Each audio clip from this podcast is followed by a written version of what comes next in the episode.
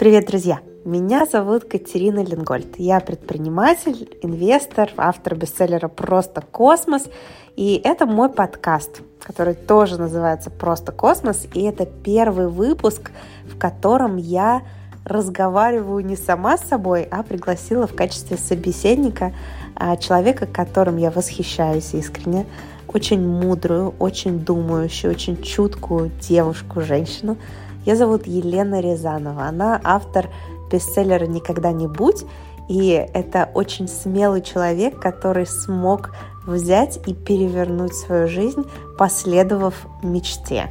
Я очень осторожно отношусь к покорению мечт, а, и мы в этой беседе расскажем очень много о том, как мы видим возможности, как мы видим выход из зоны комфорта, как сделать это максимально мягким, как найти свой путь не через отрицание, не могу, не хочу больше, нет сил, а через, наоборот, узнавание и принятие себя. И вообще, мне кажется, у нас получилась очень искренняя, очень добрая, очень позитивная беседа с большим количеством конкретных прикладных действий. Я очень надеюсь, что вам понравится, и вы почувствуете тепло, которое мы с Еленой вместе испытывали, записывая этот подкаст для вас, друзья. Поехали! Слушай, расскажи про этот разворот в 2011 году. У тебя была успешная, и у твоего супруга успешная карьера корпоративная. Все хорошо, тепло, светло, мухи не кусают. Большинство людей к этому стремятся вообще, в принципе, в жизни, да, вот а, получить хорошее образование, найти а, спутника жизни, найти карьеру, где тебя ценят, а, где стабильно, а, где ты вот вроде как бы реализуешься и при этом не очень напрягает – вот у тебя все это было, и ты такая, а возьму-ка я запакую два чемодана и коврик и перееду фиг знает куда, без каких-либо а, четких обещаний светлого будущего, которые мне тут выдали в сертификате с подписью и печатью.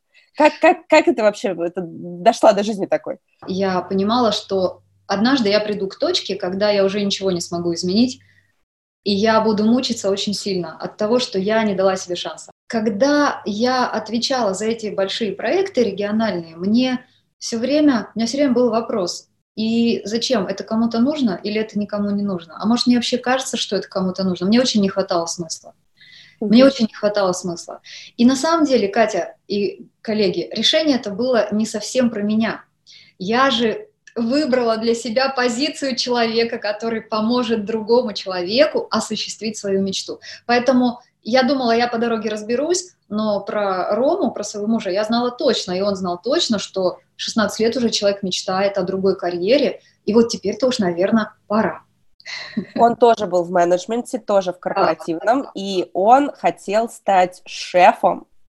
Абсолютно, он хотел стать шефом французской кухни. И, в общем, он-то отправился за своей мечтой, а ты отправилась за ним, потому что у тебя мечты еще четко сформулированной не было на тот момент. Да, и у меня было предположение, что это, скорее всего, фотография и писательство, mm-hmm. потому что сейчас я могу сказать почему, потому что это максимально контрастировало с тем, что я делала до. Но на тот момент я была уверена, что что-то вот похожее будет на вот на то, что мне представляется. То есть это полная свобода, это какое-то вдохновение, это единение с природой, что-то такое, что пропущено было до сих пор, возможность сказать свое слово, возможность сделать что-то круто. Кстати, важно, это был не дауншифтинг. Мы не планировали слиться, не планировали отдыхать, мы планировали пахать и состояться, и, и реализоваться гораздо круче, чем в корпорации.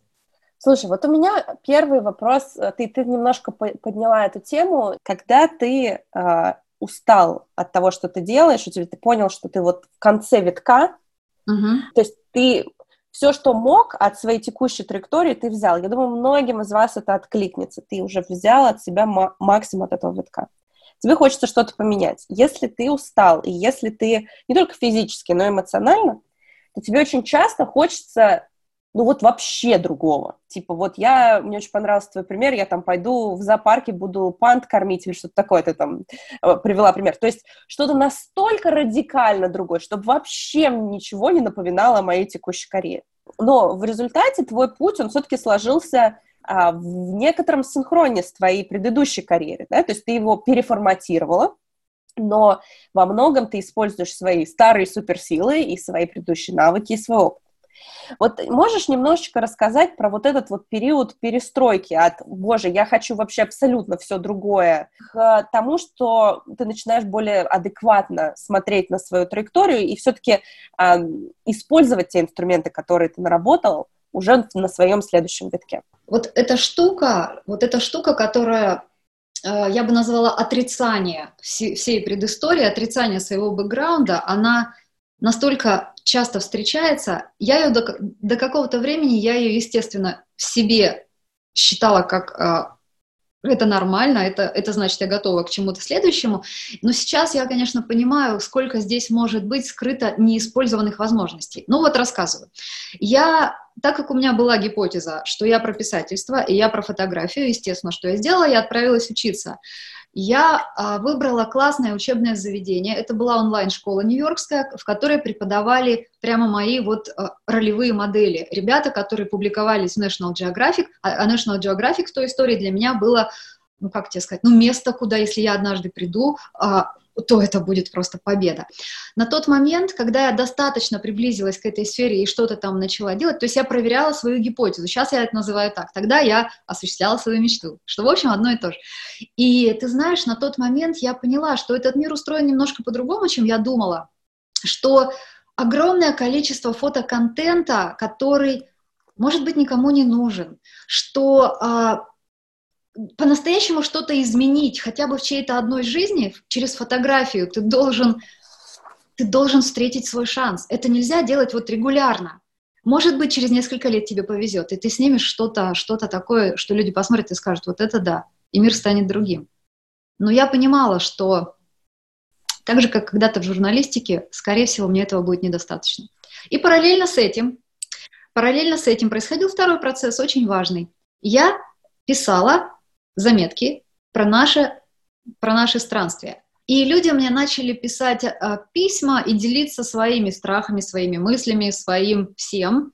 Уже на тот момент я почувствовала сигнал такого, знаешь, как бы изнутри о том, что это профессионально может быть интересно, но я его не особо восприняла. Я подумала, ну окей, окей, окей. И прошло еще какое-то количество месяцев, прежде чем я пришла к тому, что а ведь есть тема, в которой я очень хорошо разбираюсь. И тогда я задала тот вопрос, который я должна была задать годами, ну хотя бы на пару лет раньше. Это, это смешной вопрос. Я задала вопрос, а кто в мире делает что-то похожее? А это вообще существует? Вот помогать людям проходить карьерные повороты. Угу. До этого, работая в HR и работая в таланте, я как будто бы для меня была слепая зона. Я не видела в упор этих людей, я не видела этого рынка, я не знала, что он существует, и, и мне не с кем было себя сравнить. А тут я задалась этим вопросом, пошла ресечить. И, Катя, для меня открылся такой мир. Джуманджи. И я подумала, как я могла так тупить. Ну, собственно, вот, вот так, вот так вот я к этому пришла. Знаешь, я вот для себя зафиксировала несколько любопытных вещей э, из того, что ты сказала, которые для меня такими, вот знаешь, как лампочки иногда зажигаются. Знаешь, контакт есть, лампочка зажигается. Первое, ты сказала, э, мне нужно было проверить гипотезу. Я сейчас понимаю, что я проверяла гипотезу, но тогда я думала, что я осуществляю мечту, и это одно и то же. Вот ты знаешь, я с тобой, наверное, немножко здесь не соглашусь потому что формулировка очень сильно влияет на поведение. И когда люди осуществляют свою мечту, и у них что-то не получается, они теряют веру в мечту, в себя, в возможность осуществления мечты вообще в принципе как категории, mm-hmm. и скатываются к тому, что, слушай, надо идти проторенной дорожкой и не выпендриваться. Когда ты смотришь на ситуацию, что я проверяю свою гипотезу, и это все, что я делаю, я просто проверяю гипотезу. И результатом проверки гипотезы, позитивным результатом проверки гипотезы является подтвержденная гипотеза и неподтвержденная гипотеза. И тот и другой результат является позитивным. И да. тот и другой результат приводит к следующему действию новой гипотезы. И mm-hmm. мне кажется, это очень большая разница, потому что очень часто люди говорят – поверь в мечту. двигайся к своей мечте. То, что это еди- единственное число, и это какая-то а, вот какая да, конкретная да, вещь, да. знаешь, вот тут я космонавт, вот я вот представь да. себе, как ты космонавт, и тут выясняется, что тебе космонавт, это, не знаю, тяжело, э, да и вообще не очень интересно. Угу. И а может оказаться, что космонавт и хорошо, и интересно, но только до определенного возраста. А потом как бы уже не космонавт. Ага. И вот эта вот история, которая забита в голову многим людям, про то, что мечта, она одна, к ней нужно идти, и если ты будешь пахать, у тебя все получится.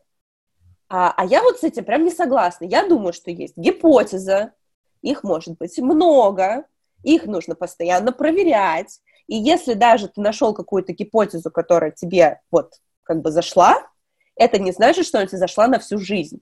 Да. Если в какой-то момент ты понял, что уже не моя, и ты об этом говоришь из своей книги, и вообще, ну, ты мне об этом рассказал. Виток новый, то есть ты прожил этот виток, второй виток. И мы сейчас живем в удивительном мире, в котором мы можем прожить несколько жизней, да, несколько витков несколько, это не один туннель, который ты при рождении тебя запустили, потом ты оттуда выпрыгнул в конце или выполз там уже в зависимости от обстоятельств. Вот, что ты об этом думаешь? Вот насколько э, в твоей работе с людьми вот эта вот идея, вот у меня есть мечта, и у меня не получилось своей мечтой, видимо, не судьба, насколько mm-hmm. это мешает людям двигаться?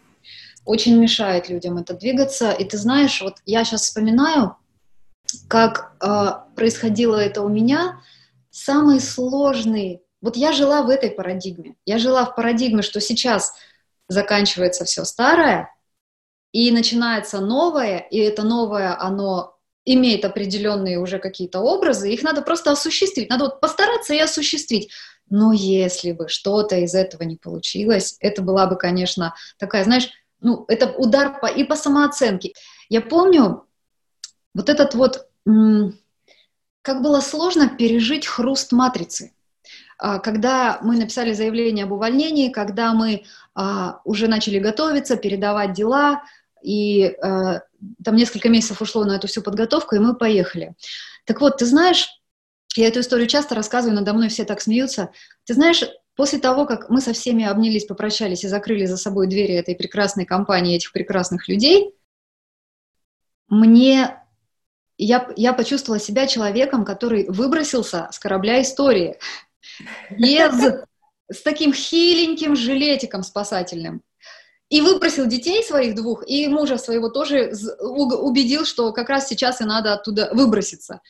И как бы все это нормальные люди туда плывут дальше, у них дорога, понятно, под ними, у них под ногами твердая палуба, а ты как дурак сейчас будешь на своем плотике болтаться. И вот на какой-то период, буквально на день, на два, меня так затопило это страшное чувство что я на следующий день после того, как я закончила работу и попрощалась со всеми, я пришла к тому же самому офисному зданию.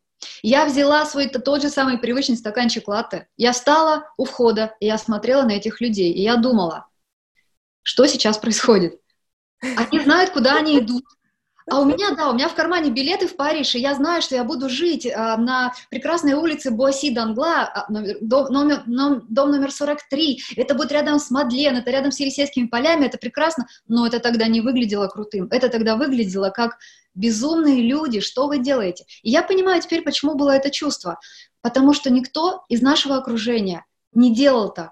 Это было ненормально мы были в друг, у нас был, была другая норма. Норма была работать на хорошей работе, путешествовать, покупать себе хорошие вещи, общаться с классными людьми, но не срываться никуда и не перечеркивать все, что было, не делать таких вот странных движений. И вот этот вот хруст матрицы, это было больно. Но потом, потом я поняла, что больнее было, как будто бы внутреннее обязательство, что с тех пор все должно быть супер хорошо. И ты должен быть всегда таким улыбающимся и всем говорить, ребята, смотрите, как у нас классно, мы теперь в Париже, мы гордимся собой. И вот и на, а, а временами было ужасно плохо. И когда мне казалось, что мы должны, многие люди смотрят на нас и говорят, ребят, пусть у вас получится, мы тогда тоже, может, решимся.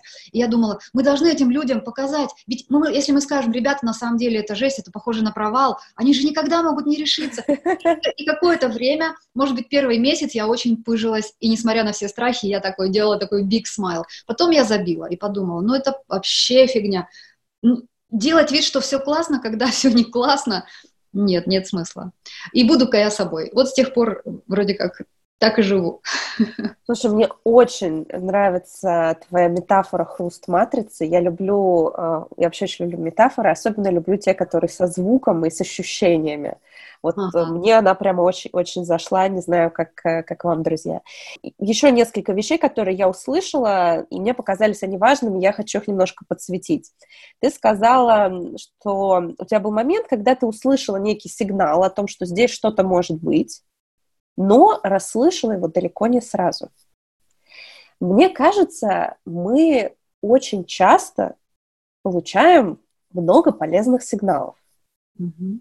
Но только у нас в жизни такое количество шума, такое количество супер важных дел, которые не позволяют нам сесть и к этому этот сигнал просто чуть-чуть расшифровать, uh-huh, uh-huh что мы реально, знаете, как вот э, как землеройка, которая должна натолкнуться на оголенный провод в 80 раз перед тем, как она поняла, что копать туда больше не надо.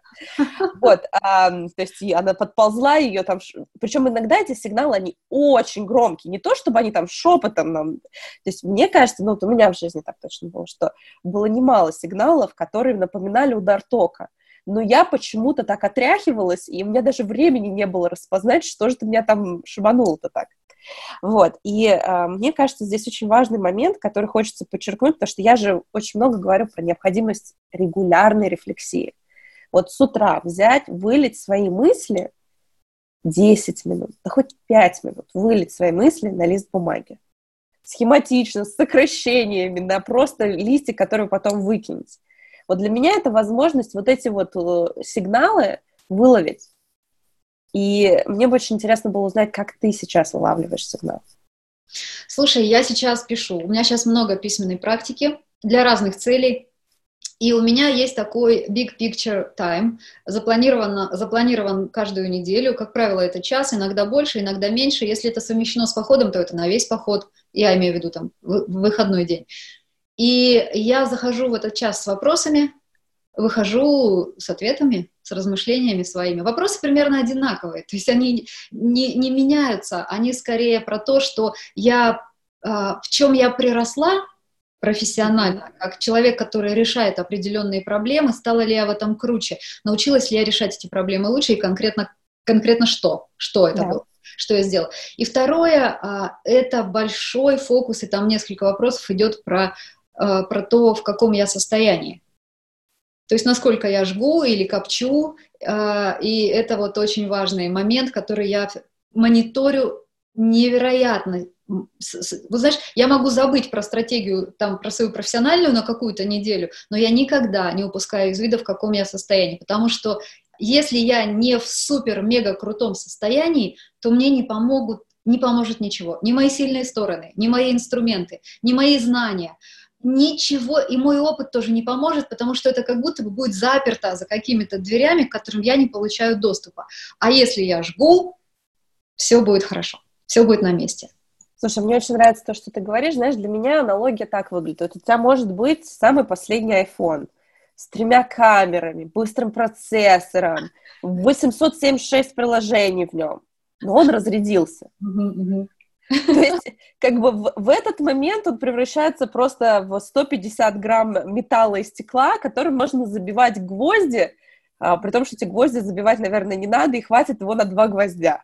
И вот мне кажется, люди, у которых заканчивается ресурс, даже супер талантливые, с кучей функционала, самые лучшие в своей области, и у них заканчивается ресурс, заканчивается батарейка, и они начинают пользоваться собой как айфоном для забивания молотком э, вот этих гвоздей, у них, и они как бы разрушают себя этим, а, а всего-то надо было бы поставить на зарядочку телефон на полтора часа.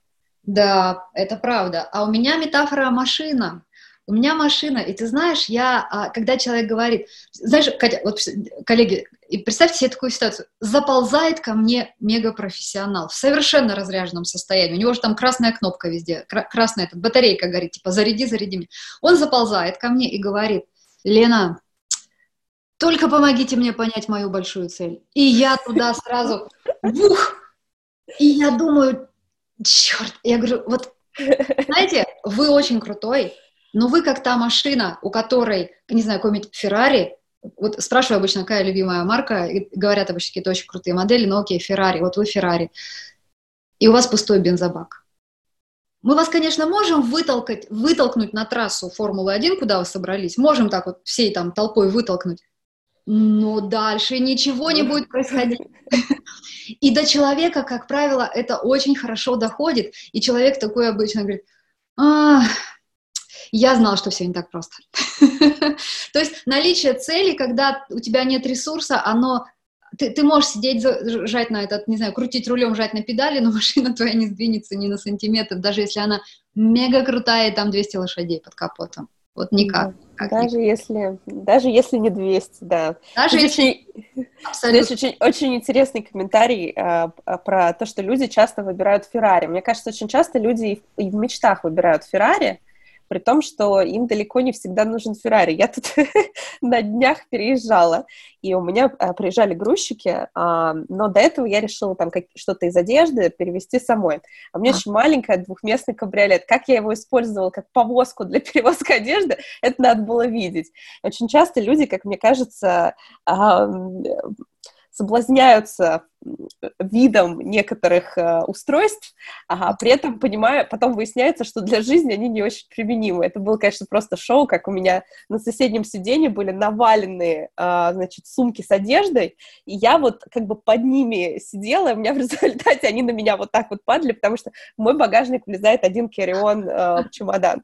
Вот. Как ты думаешь, почему часто люди выбирают себе в мечты э, Феррари? Который, ну вот, реально как бы для жизни ты не сильно удобен, только, люди, что, знаешь, как только впечатление провести, произвести на окружающих. То есть ты так вышел, погудел, там, пожужжал, вот это все. А, а когда дело доходит до того, чтобы забрать детей из школы, для того, чтобы съездить на природу, выясняется, что твоя мечта, она к жизни непригодна.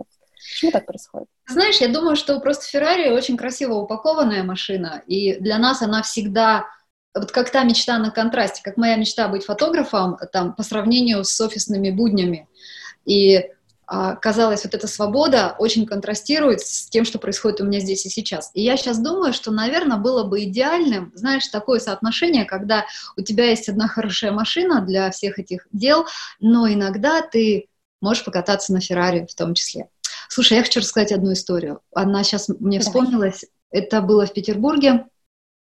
Я работала с парнем, а, мы не, индивидуально работали, он у меня на лекциях был. Он доктор. Доктор с очень а, узкой и сложной специализацией. Она была связана, не буду, пожалуй, говорить болезни, но, в общем, сложная и узкая специализация. И он был очень уставшим, и он был очень израсходовавшимся. А, на благое дело. Кстати, вот в благом деле, в хорошем, в осмысленном деле люди выгорают еще быстрее, чем в нелюбимом. Это прямо э, вообще быстро происходит. И он мне говорит, у меня есть мечта о Харлее. Я фанат Харлея, но с моей зарплатой я никогда, никогда не смогу его себе позволить. И это реальность. Он действительно вряд ли сможет это себе позволить. И я спросила, а можно ли добавить немножко Харлея в его жизнь? Он удивился, а потом сказал, ну как бы есть салон у нас Харлеев, но, сказал он, кто я такой, чтобы туда зайти, они же сразу поймут, что я не покупатель.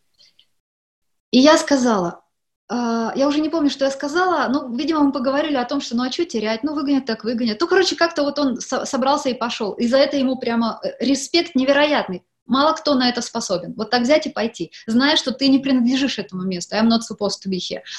Он пришел туда, начал ходить э, вокруг Харлеев, смотреть на них, задавать вопросы.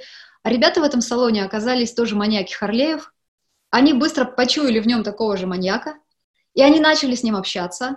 И они там зависли на, на три часа, по-моему. Ну, надолго, короче, они там зависли. И он сказал, что он посидел там и полежал под ним, и чего только не было. Он вышел оттуда и написал об этом мне. Что произошло? В его жизнь просто добавилось немножко Харлея, немножко мечты. Но он вышел оттуда реально другим человеком. Человеком, который понял, что не когда-то там далеко, может быть, в нереальном будущем или в старости он когда-нибудь сможет позволить себе или разрешить себе зайти в этот магазин, а мечта, она оказывается, вот, в общем, даже по дороге домой можно просто зайти и как-то немножко в этом пожить, в этом контексте.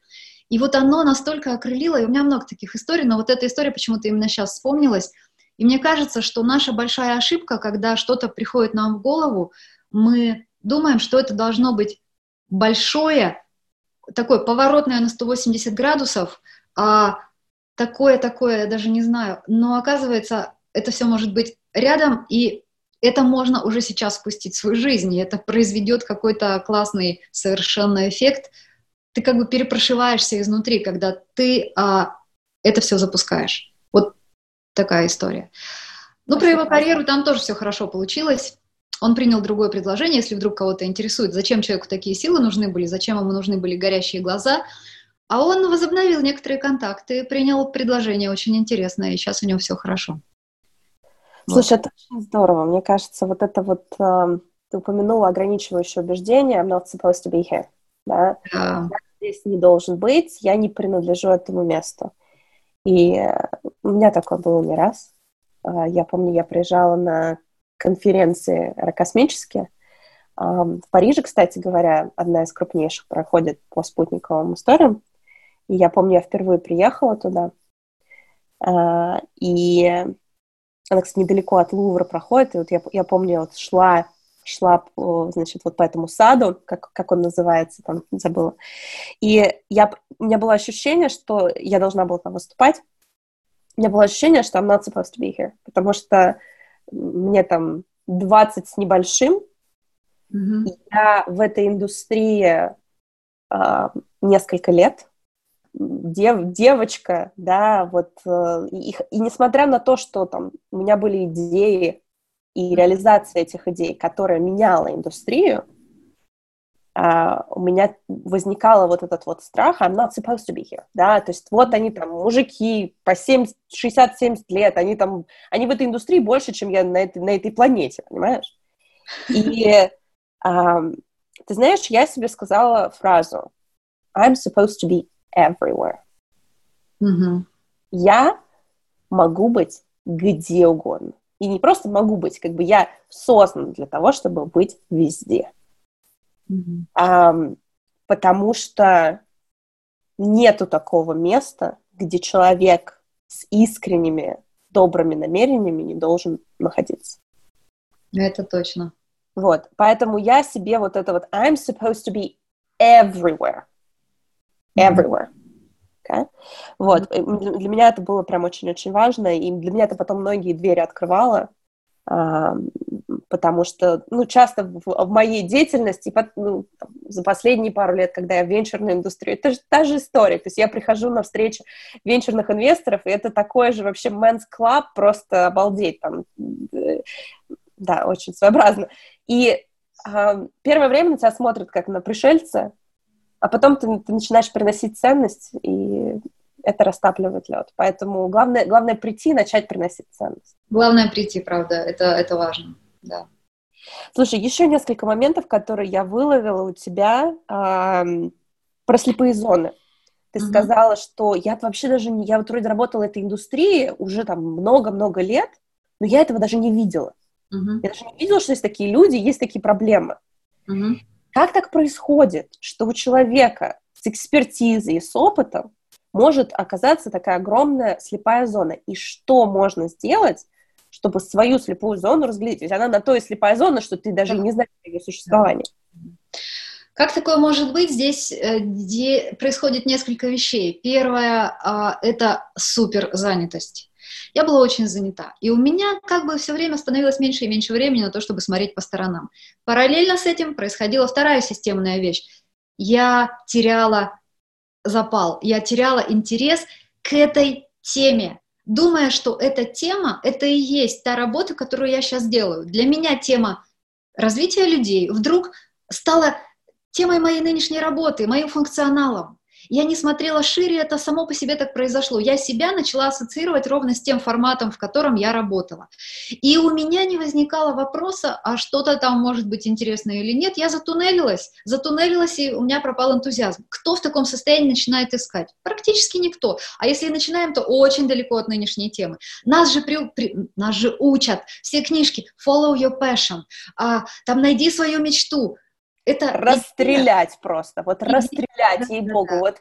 Я не могу, я когда это вижу, а ведь это 90% этой Конечно, мотивирующей литературы, мне, знаешь, у меня вот как бы две вещи, наверное, вызывают такой гнев. Это вот, во-первых, follow your passion, а во второй фигач, пока ты просто не упадешь, э, значит, да, да, да, да, да. Быстрее выше Да, быстрее да, да, да, то есть вот не спи, не ешь, короче, вот ничего, да, и вот да, да, да. Грызи, грызи холодную землю, и тогда наступит тебе счастье, будешь, будешь крутой и успешный. Я просто реально, и ведь куча людей, а, свою жизнь гробят из этого. Извини, я тебя перебил, но просто тут вот не могу, не могу это не сказать, потому что, друзья, кто нас сейчас будет слушать, пожалуйста, не следуйте этому совету. Нету там по ту сторону ничего хорошего. Я проверяла, вот, нету там ничего хорошего. И вот эта а, идея о том, что лучшее будущее где-то там, она же тоже не дает возможность поискать рядом с тем местом, где ты себя потерял. Кстати, в моей книге глава а, про найти себя где ты рядом, рядом с тем местом, где ты себя потерял, одна из самых почему-то любимых людьми, они очень часто пишут спасибо за то, что я как бы уговорила их, уговорила, умолила посмотреть где-то в окрестностях. Так вот, я затуннелилась, я потеряла интерес. Для меня тема, а, тема развития людей вдруг превратилась в то, что я делала, и, естественно, все. Что произошло, что я могла сделать? Что я могла сделать? Это ответить всего лишь на три вопроса. Всего лишь на три вопроса. Просто каждый год, если бы я отвечала на эти три вопроса совершенно простых, то я бы, конечно, не, не дошла до такой точки, где я бы не увидела будущего. Первый вопрос. Какие три интересные книги вышли про твою тему за последний год? Второй вопрос. Три человека, которые работают в твоей области, только под твоей области я имею в виду что-то чуть шире, чем конкретно твоя специализация. То есть если ты в бухгалтерии, смотри про финансы в целом. То есть вот такой формат, да? То есть не просто вот очень узко. В твоей области три человека работают, и тебе нравится, что они делают. То есть люди, которые тебя восхищают именно в твоей теме. И третий вопрос, какие три ивента либо были, либо будут в ближайшее время. Интересные, вот просто посмотреть и полистать, кто там выступает и на какие темы. Там и тренды, там и люди, там и все. Это простой research. Это research, который обычно за полчаса люди могут сделать. Прямо совсем быстро. Но что это нам дает? Это нам дает вот этот выход из туннеля, вот это подня- поднять перископчик, это нам дает. И если бы я а, копала или хотя бы разочек копнула, то я, скорее всего, наткнулась бы на этих ребят. Потому что они были очень-очень рядом с моей темой. И я бы увидела, я бы подумала, ну ничего себе, а я ж могу туда прорасти. И, но этого не произошло. И вот такую штуку предлагаю делать. Может, раз в квартал, может, раз в полгода. Но раз в год даже будет достаточно, потому что мы этого не делаем совсем.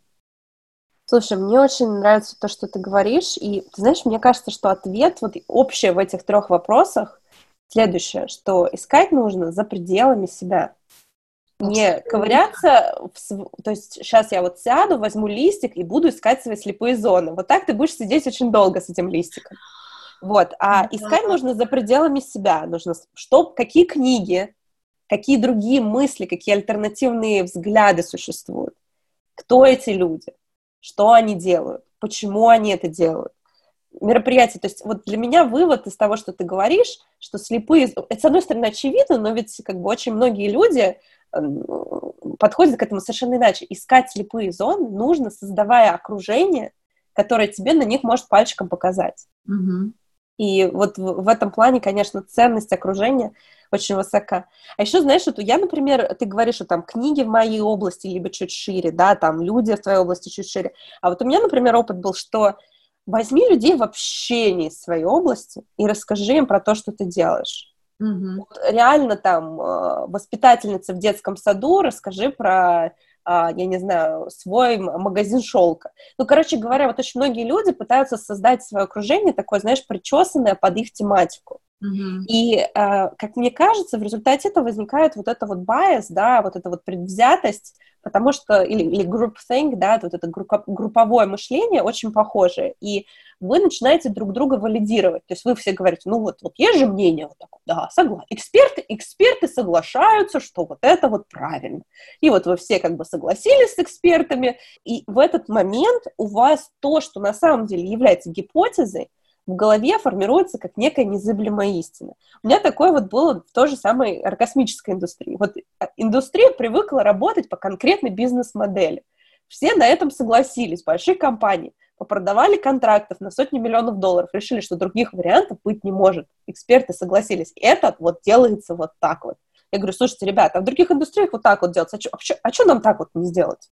Мне кажется, это очень-очень важная вещь. Э, подключать, э, вот я к твоим бы предложениям добавила бы а, рассказать трем людям из абсолютно каких-то посторонних областей, рассказать о том, что ты делаешь. Угу.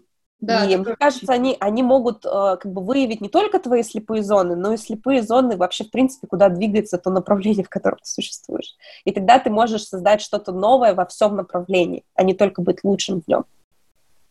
Да, это очень классно, это тоже. И это тоже про то, что не копаться в собственной голове, а выйти и выйти в мир. Слушай, у меня еще одна вещь, которую ты сказала, эм, очень откликнулась, потому что это про историю такого все органического, достаточно экологичного, да, как сейчас модно говорить, э, перехода. Потому что, да, ты очень много э, резко изменила в своей жизни, но ведь у тебя была определенная подушка безопасности, которую ты заранее подготовила. Да. А, то есть э, я когда а, слушала, читала, я знаю, что то есть у вас был запас средств там, на год, а, запас средств на обучение, mm-hmm. а, на, на, на, на жизнь. То есть, с одной стороны, это очень смелый поступок, с другой стороны, это не дурной поступок, да, то есть очень часто говорят, типа, все, меняй, короче, иди, напиши заявление о увольнении и вот прыгай. На мой взгляд, нужна смелость, чтобы прыгать, но нужен, нужен еще и мозг, чтобы перед тем, как прыгать, все-таки одеть, надеть на себя парашют. Что ты можешь рассказать про подготовку к этому прыжку и к вот этому новому витку? Мне кажется, это тоже очень важно. Когда мы поняли, это было где-то за год до отъезда, когда мы поняли, что это произойдет, и мы посчитали бюджет, мы стали очень осознанными потребителями. То есть мы перестали тратить такие деньги на развлечения, на поездки, на все, мы поняли, что теперь мы на деньги покупаем время. И мы поняли, что за это время нам жизненно важно, чтобы стартовать, чтобы вот купить эту взлетную полосу. Хочу рассказать еще одну историю, опять же, сейчас пришла в голову. Есть у меня в клиентах Ира, которая открыла сыроварню. И она говорит, однажды ко мне в сыроварню зашел парень и давай меня пугать вопросами, а что если СЭС на вас ополчится? А что если налоги поднимутся? А что если сыры запретят российские, например? А что если опять откроют э, импорт, эксп, экспорт сыров? И она говорит, вот он такой сам боится, меня пугает. И он говорит, ну вообще, вот понимаете, что вот куча вопросов, от которых страшно. И она ему сказала, Катя, гениальную вещь. Она ему сказала, вы знаете, да, мне, мне до сих пор страшно, но я предпочитаю бояться в своей сыроварне. И это, блин, это круто просто, на мой взгляд, это очень-очень круто. И вот я вот, я, я, и во мне это отозвалось, и я точно такой же человек. Я предпочитаю бояться в своей сыроварне. Я предпочла бояться в Париже.